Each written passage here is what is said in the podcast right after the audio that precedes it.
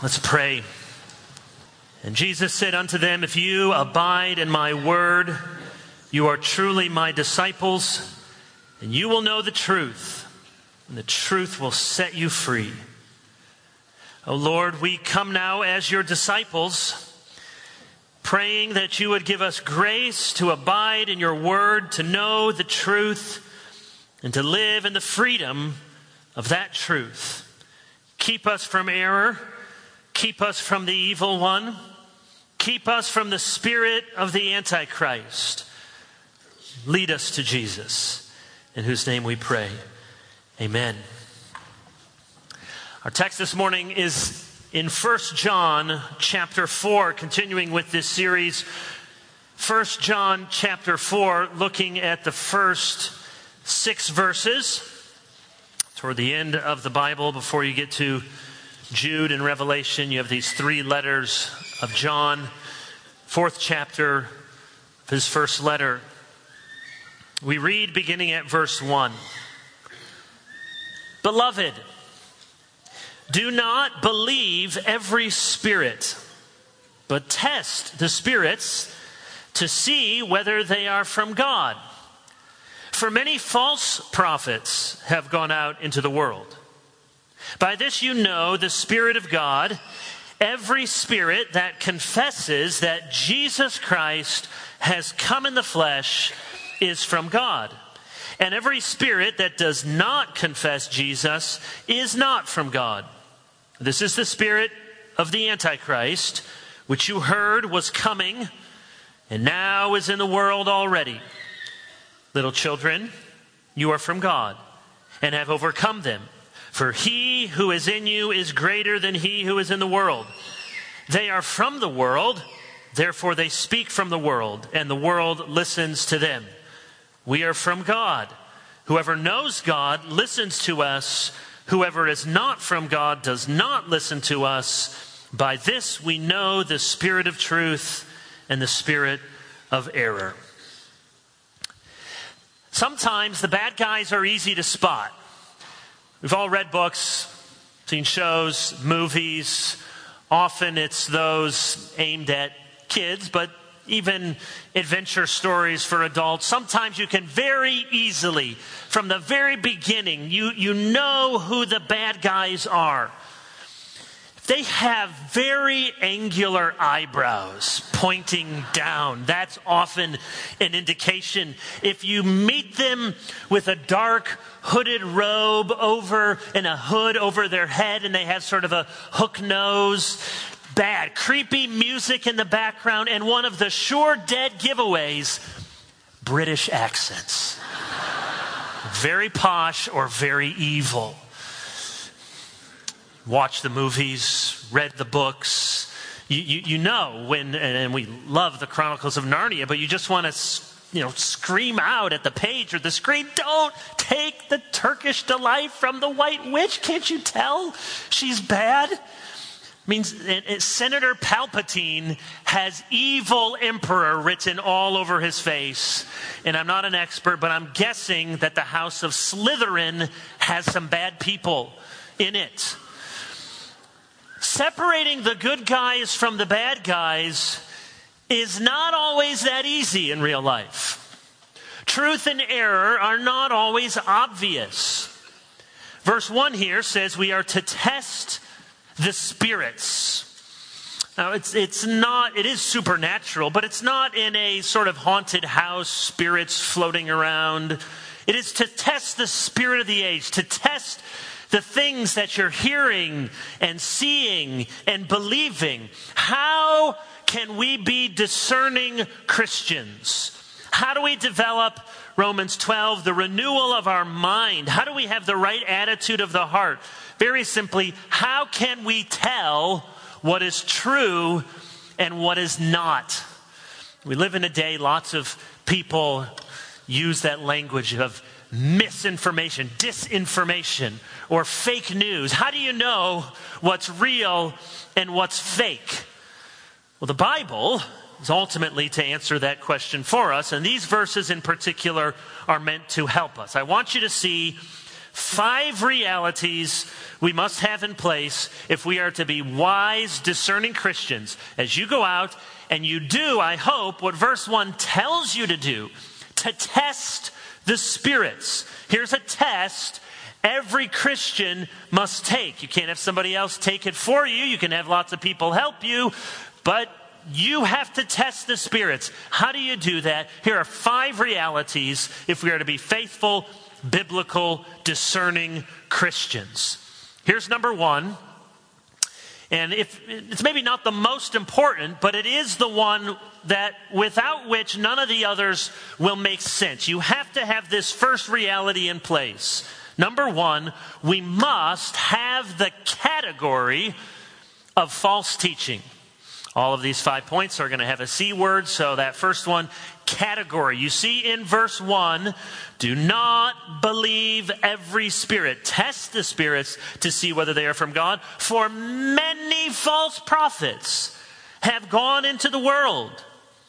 Do not believe everything you hear.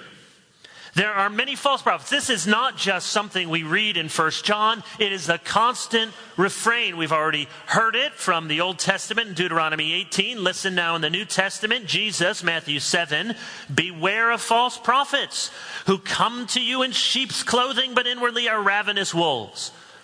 Mark 13. False Christs and false prophets will arise and perform signs and wonders so Jesus said there's going to be people, they even do miracles to lead astray, if possible, the elect. Acts 20, Paul's sermon there to the elders from Ephesus on the island of Miletus, he says, Be careful, pay attention to yourself and to all the flock to care for the church of God. I know that after my departure, fierce wolves will come in among you, not sparing the flock, and from among your own selves. See, it would be one thing if he just said, Be careful, some people are, are going to try to sneak in. Well, they have already snuck in, he says. There will be some people among yourselves now, maybe he means in your very own church, or he may just mean within the Christian community. There will be people who say a lot of the right things, they go by the right name, they even can do amazing things, and they are wolves, speaking twisted things to draw away the disciples after them. Or 2 Peter chapter 2, false prophets arose among the people, just as there will be false teachers among you who will secretly bring in destructive heresies. Now, just pause for a moment. Think about the language of Scripture. Now, I know the, the, these are English translations of the Greek, but this is a part of a long tradition going back to at least the King James, and some of this biblical language. It's important. One of the reasons to read your Bible every day is without realizing you start to imbibe biblical terms, biblical categories. Because if you're not in the Bible, these things, these verses I just read, they sound weird and offensive. False prophets, false teachers, wolves, heresies People do not like that language. You can just imagine somebody, you know, on the split screen on one of the, the, the, news shows, and there's the Christian representative, and he describes something as a false prophet, the spirit of the Antichrist, wolves. You can just see almost, you know, the scrawl at the bottom would be crazy person, spouts crazy nonsense. Worse than nonsense. People will hate it. Now, it's true. Okay, let me add some guardrails. It's true, Christians can throw around the language too quickly. Not everyone who gets something wrong, praise God, is a false teacher. Not every mistake is heresy. Not everyone who disagrees with something in the Westminster Standards is in this category, of course. So we need to be careful and cautious with this language, but the language is in the Bible. And it's supposed to get your attention. It's supposed to feel like a slap across the face. When we don't use the Bible strong language, We're not giving to each other the sort of strong warnings. Why is it that, you know, if there's some poison that's under your kitchen sink that you use to clean or disinfect it, will have in all capital letters, warning keep away from children. Do not drink. And maybe even it has you know a skull something that looks very scary that shouts at you this is dangerous. And you can change the wrapping and you can put pretty butterflies on it and it doesn't change what's inside. What have you done when you change the label? You've only made the poison more dangerous. There's a reason this language is in scripture now, people don't like these categories. And if you use them, false prophet, false teacher, destructive heresies, wolves, this passage will come to the spirit of the Antichrist. Come on, this is extreme. People will call you a heresy hunter, give you the F word, fundamentalist. They'll say your language is abusive. And again, we use the language cautiously, sparingly. People can use it inappropriately, but sometimes it is the right language. And it's possible you go through your whole Christian life never considering there are actually false teachers who bring in destructive heresies. That would be monumentally foolish and unwise. Like if you were working for the United States government during the Cold War, or probably at any time, but during the Cold War, and you had no concept that someone else might be a spy, you're working for the CIA, you don't realize there might be double spies, and that person who's close to you might actually be a secret agent. If you don't live with some of that reality, you're going to get yourself and others in trouble. Do you believe everything you hear? You say, I read it on the internet. Oh, well, nothing ever been wrong on the internet. Well, maybe more, more alluringly, you might think to yourself, well, the, but the person who said, she's really nice. He's a great guy. Or you know what? He really says he loves Jesus. Sometimes we're drawn to people's gifts when they don't have the fruit, or to their talent when they don't have matching holiness. Or perhaps this is the most common category of false teaching in our day. I feel, therefore I am. This, I believe, will bring me greater fulfillment, greater happiness. If the argument in the Reformation, you know, was about sola scriptura, scripture alone, the argument today is against sola experientia, experience alone. If I experience it, if I feel it, if I think it makes me feel better, I ought to go and live out my own truth. Live your own truth. Be true to yourself. Did you know that according to TikTok, there is something going on over these months called Rat Girl Summer. You say, Pastor, are you on TikTok? No, I read this in the Washington Post. But TikTok has spread this, and I guess this happens over summers. There's this kind of summer. This is rat girl summer. Why would you want to do rat girl summer? The idea is you live like a, a rat meaning you don't have to care about how you look. You don't have to do diets. Okay, maybe there's something that's uh, you know good in that kind of freedom. But then the idea is, women, you explore your passions. You do whatever you feel like. You let whimsy run amok. You're like a rat. Don't overthink it. Just go out there, whatever you look like, whatever you want to do. You want to steal a piece of pizza from the gutter? Just go and do it. Whatever whimsy tells you to do, follow that urge. As one website put it, be free and do what you want. No thoughts, just do. What better synopsis, not just of a summer for rat girls, but of the very spirit of our age? And lest anyone who's old, which is all of you older than me, uh, think that that's just young people on TikTok. No, all of us are drawn to this kind of spirit of the age. Go with your intuition. No thoughts, just do. Be free and do what you want. Live out your truth. See, many of us don't even have a category. Verse 1 doesn't even make sense. We read it in the Bible, okay, I've heard that. But we really don't live as if there is truth, like truth that is true at all times, in all places, always has been, always will be. And there are things that are errors, no matter where you are, who you are, and how it makes you feel. Truth and error. Test the spirits.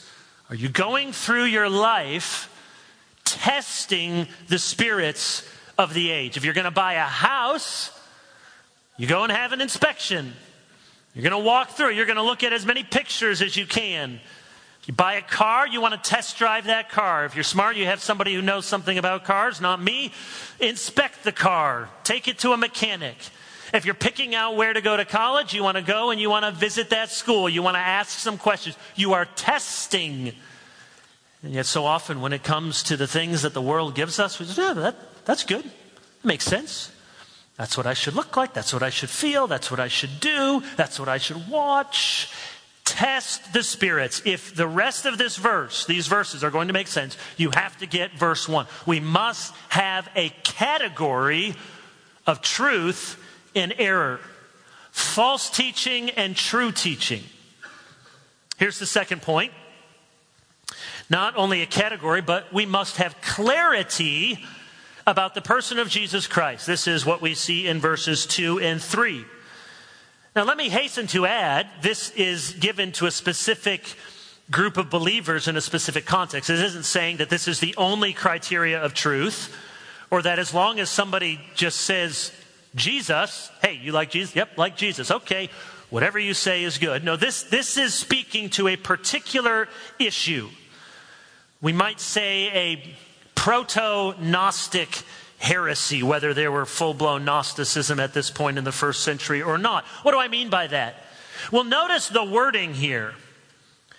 Every spirit that confesses that Jesus Christ has come in the flesh is from God. Now, we're used to the objection being that Jesus would be God, but here the objection seems to be that Jesus Christ was actually a man. Because this kind of proto Gnosticism saw the world in stark dualism spirit good, physical stuff bad. And so they could fully believe that God had come to earth, but what was difficult was God come to earth in the flesh. So when it says Jesus Christ in the flesh, the objection here is likely not so much that Jesus Christ could be God. Okay, I can get that. But that this Jesus Christ, who is God, came to earth in human flesh. That seems wrong. That seems dirty. The point is, this is at the very heart of what it means to be a Christian. Now, there's more we need to say, but we must never say less than this. Who is Jesus? What has he done? Roughly speaking, I'll give you a two minute church history course. Roughly speaking, there were four kinds of heresies around the person of Christ that developed in the first four centuries. One is Arianism. It's probably the one that some of you have heard of in the fourth century. And Arius said Christ is not fully divine. So think of Arianism, Christ is not fully divine, not divine in the same way as the Father. Another heresy, really a group of heresies called Docetism, from the Greek word dokein, which means to seem, and Docetism mm, has some relation to what we see here. The Docetists said Christ only seemed to be human. So if Arianism said Christ is not fully God, Docetism, which is sort of a blanket term, would say Christ was not fully man. Then, in the fourth and fifth century, there's something called Nestorianism, after a man named Nestorius, who denied the union of the two natures. He said, yes, there's God and man in Christ, but it's sort of God coming alongside man. There's not a, a union. And then following Nestorianism, once the church deals with that, there's something called Eutychianism. And this is the confusion of the two natures. So, like yellow and blue mixed together, and you have green. It's a tertium quid. That's Latin for a third thing. That's kind of how they thought of Christ. It wasn't two natures unconfused. It was, it was yellow and it was blue mixed together. And then you got this third thing called Christ. It's not quite human, not quite divine. In a nutshell, those are the four ways, and still are the four major ways you can get the person of Christ wrong. Is he fully divine? Arianism says no. Is he fully human? Docetism says no. Is there a real union of the two natures? Nestorianism said no. Is the union of the two natures without mixture and confusion? Eutychianism said no. If you want a, a, you say, well, that's a lot of isms. Think of a bridge. God, man. You need a bridge that goes across God and man. Arianism is like a bridge that goes all the way to man, but it stops this short of connecting to God. He's not fully divine like the Father. That's Arianism. Docetism's on the other side. The bridge connects all the way to God. Doesn't quite, he's not really fully man. And then if you want to say that Nestorianism is sort of like God and man, but uh, there's a gap. The, the bridge doesn't quite connect. There's not a union of the two natures. And Eutychianism, where there's a confusion, is like a bridge that is floating in the middle, doesn't quite reach God, doesn't quite reach man because it's something else. The person of Christ is that doctrine, and there are others, but that doctrine upon which Christianity must be founded. So there's a reason that verse 2 and 3, even though these heresies are centuries in the, in the future, the seeds of all of these things have always been present. And notice the language. Every spirit, verse 3, that does not confess Jesus. So, confess here, we're talking about not just a private belief, but something that is open and public a declaration of Jesus Christ, Emmanuel, God with us, fully human, fully divine. A public confession. Why is that important? Because there is, and there always have been, some Christian voices out there, and, and maybe you even see this out in the interwebs they may say, I haven't changed any of my formal theology, and somewhere up in the attic of their mind, they have an orthodox statement of faith, but they don't seem to be talking about Jesus anymore. It's not what animates them. It's not what their passion is to talk about the person and the work of Jesus Christ. Yeah, yeah, yeah, of course I believe all that, but it's something else. Or there are people who will talk about the teachings of Jesus and kind of the good vibes of Jesus, but they don't want to get too particular about the person and the work of Jesus. A public confession. And we have to be mindful in these days when so many fundamental truths truths of Western civilization, truths that if you're old enough, you, you scratch your head and you think, I cannot believe that we're arguing about this. I can't believe that this is the world that we live in. Yes, when so many fundamental things are being challenged, we will find helpful voices from lots of different quarters. But you need to be mindful that even some people who may get some very important things right, if they are not confessing Jesus Christ, God with us, let that person not be your guru. Should I name some names just to make it uncomfortable? Jordan Peterson says a lot of helpful things. I bet some of you listen to him, read his books. Ben Shapiro, he get, he, these, these guys get some things right. They're courageous on some things. Neither of them, pray, neither of them, to my knowledge, confess Jesus Christ, the Son of God, the Savior for sinners. Am I saying don't listen to them, don't read them? Of course not. We learn from all sorts of different people. But does mean you just have to be aware is, is, is this the, the main diet? This, this, is, this is what I'm drawn to with all of my time, all of my heart, all of my energy. It might be a mommy blogger who's a Mormon. It might be some influencer out there. You learn a lot of stuff about parenting in your home. It might be business books that you read that give you some really helpful tools for thinking about sales and you can learn from all of that. We're not hiding our head in the sand as if Christians are the only people who have anything helpful to say in the world. But we have to be mindful of what is giving us our worldview, our head, and even more importantly, our heart. We must be careful if the most important voices filling your heads and your hearts day after day do not confess that Jesus Christ is the Son of God. See, everything here revolves around the Son.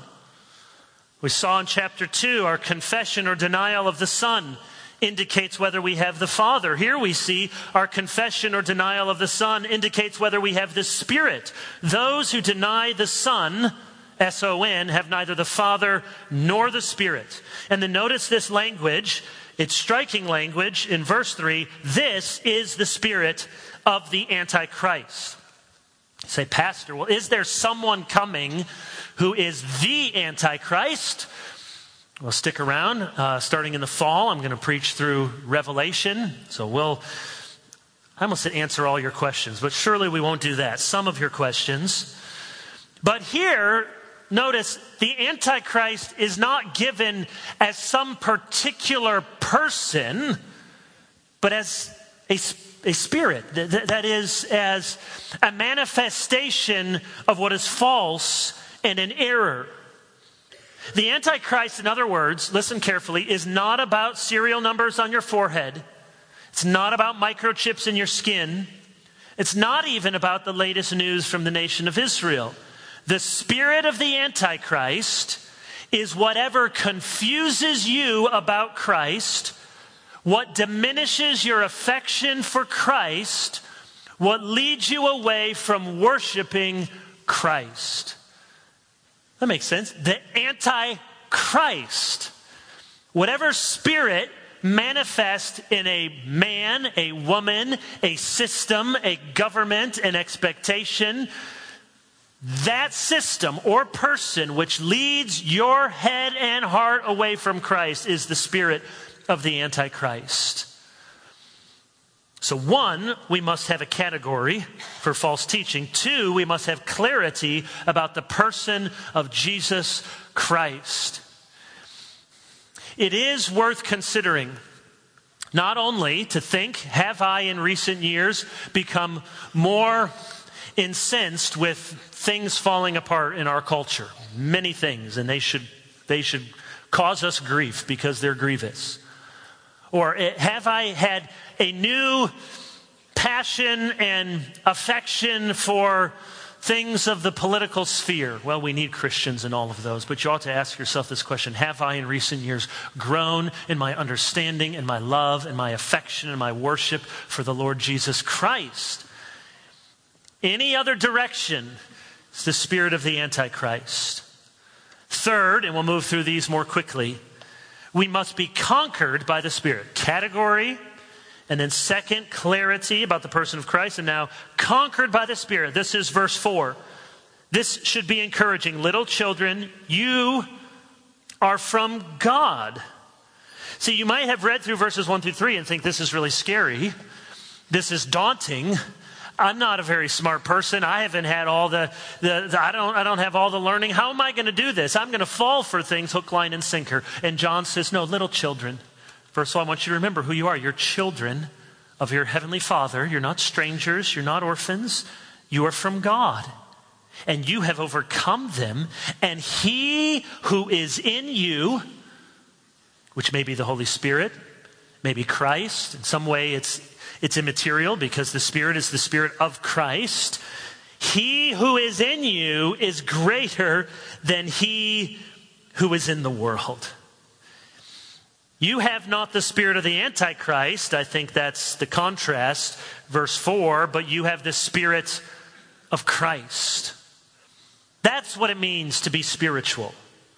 Someone who's vaguely interested in angels or the spiritual realm or UFOs is not, by the Bible's definition, spiritual. I know how we use that word. Sort of, I'm interested in the mysterious and the unexplainable, and I'm open to miracles. But biblically, that's not spirituality. False teachers are not spiritual. Heretics are not spiritual. Preachers peddling something other than the gospel are not spiritual. True spirituality only exists where there is the Spirit, and the Holy Spirit is always a spirit of truth. Spirit of truth. If you've been around the church for a while and you've been to Bible studies, and some of you have had Christian education, and you, you probably have some pretty good instincts. Yeah, uh, I get things wrong, you get things wrong, but you, you likely know more than you think. Test the spirits. Don't give up on important doctrinal matters just because smart people disagree. You want to know what important doctrines smart people don't disagree on? None of them. Open your Bibles. Pray for illumination. Yes, we need good teachers. God gifts to us teachers, Ephesians 4. We need the wisdom of the church through the ages. That's why we believe in the value of creeds and confessions and catechisms. But most importantly, you have the Spirit of God in you and the book which the Spirit of God has inspired. Read that book. Greater is He who is in you than He who is in the world. We must be conquered by the Spirit. Fourth, we must not be caught off guard when error is popular. Look at verse 5. They are from the world, therefore they speak from the world, and the world listens to them. Here are three things to remember about false prophets in this verse. Number one, they're from the world. No matter their outward allegiance, they may have sheep's clothing, but they come from the world. That's where they belong. Number two, John says, they speak from the world. That's their mindset. They don't view things from God's perspective. They don't have a, a holy triune God. They don't put the Word of God first. They don't take sin seriously. They have no concept of heaven or hell. Their frame of reference is something other than the Bible. So they are from the world.